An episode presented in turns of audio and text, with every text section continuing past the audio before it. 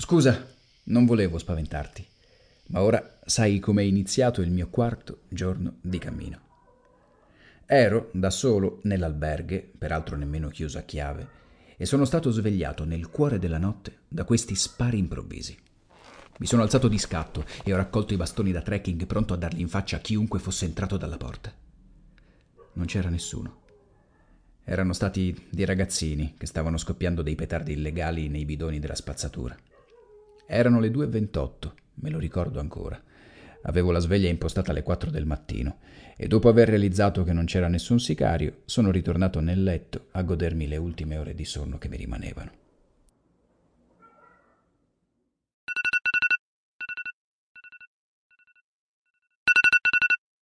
Sono partito alle 4.30, pronto ad affrontare quella che in quel momento era la tappa più lunga che avessi mai percorso in vita mia a piedi. Devi sapere che una delle controindicazioni del partire da soli per questo genere di avventure sono le notti in solitaria.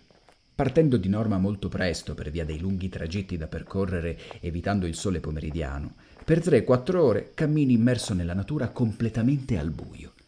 E la tua unica fonte di luce è l'immancabile torcia da testa, accessorio fondamentale da portarsi dietro e del quale ti consiglio vivamente di controllare più volte la carica delle batterie.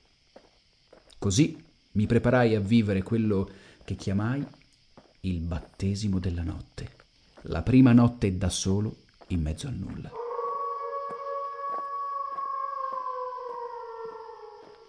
Devo essere sincero, l'idea più che terrorizzarmi mi eccitava. Dopotutto, una parte di me era tranquillizzata dalla consapevolezza che un cammino ufficiale e vecchio centinaia di anni non avrebbe dovuto nascondere delle trappole ma il fatto è che la via della Plata, specialmente all'inizio, non è segnata così bene.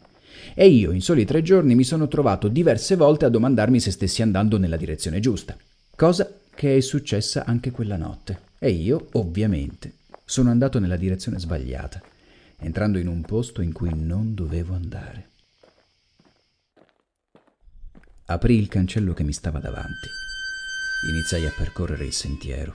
Era buio e non vedevo nulla se non la strada illuminata dalla torcia.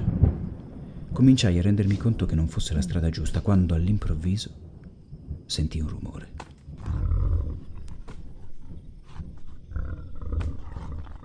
Doveva essere un animale, magari c'erano dei tori in qualche recinto, ma io non vedevo nulla. Continuai a sentire il respiro di quell'animale che non vedevo e soprattutto che non riconoscevo. Continuai a camminare, ma poi capii di aver sbagliato. La strada finiva su uno strapiombo e quando mi resi conto che io lì non dovevo stare, iniziai a rivalutare l'idea delle trappole. Mi girai con molta calma per ripercorrere la strada al contrario e ritornare da dove ero entrato.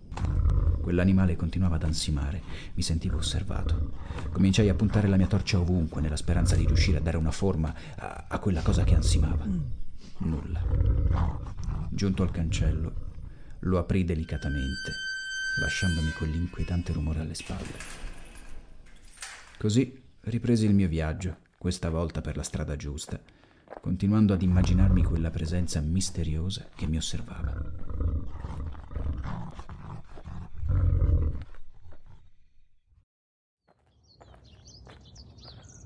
Il resto del cammino proseguì senza intoppi e dopo 38 interminabili chilometri arrivai a Monesterio. Mi sistemai nell'alberghe della zona e dopo una lunga doccia andai a bermi una birra gelata. C'era questo bar, che in verità scelsi a caso, dove i paesani si ritrovavano ogni giorno per giocare a carte. Questa puntata voglio concluderla così, facendoti ascoltare le voci di quelle persone e lasciandoti in pace con la tua immaginazione. No está ajuda de... ¿Qué coño veis esto? ¿Por qué veis esto? nada. No está, no. ¿Por qué? ¿Por qué coño veis esto? ¿Por qué veis esto?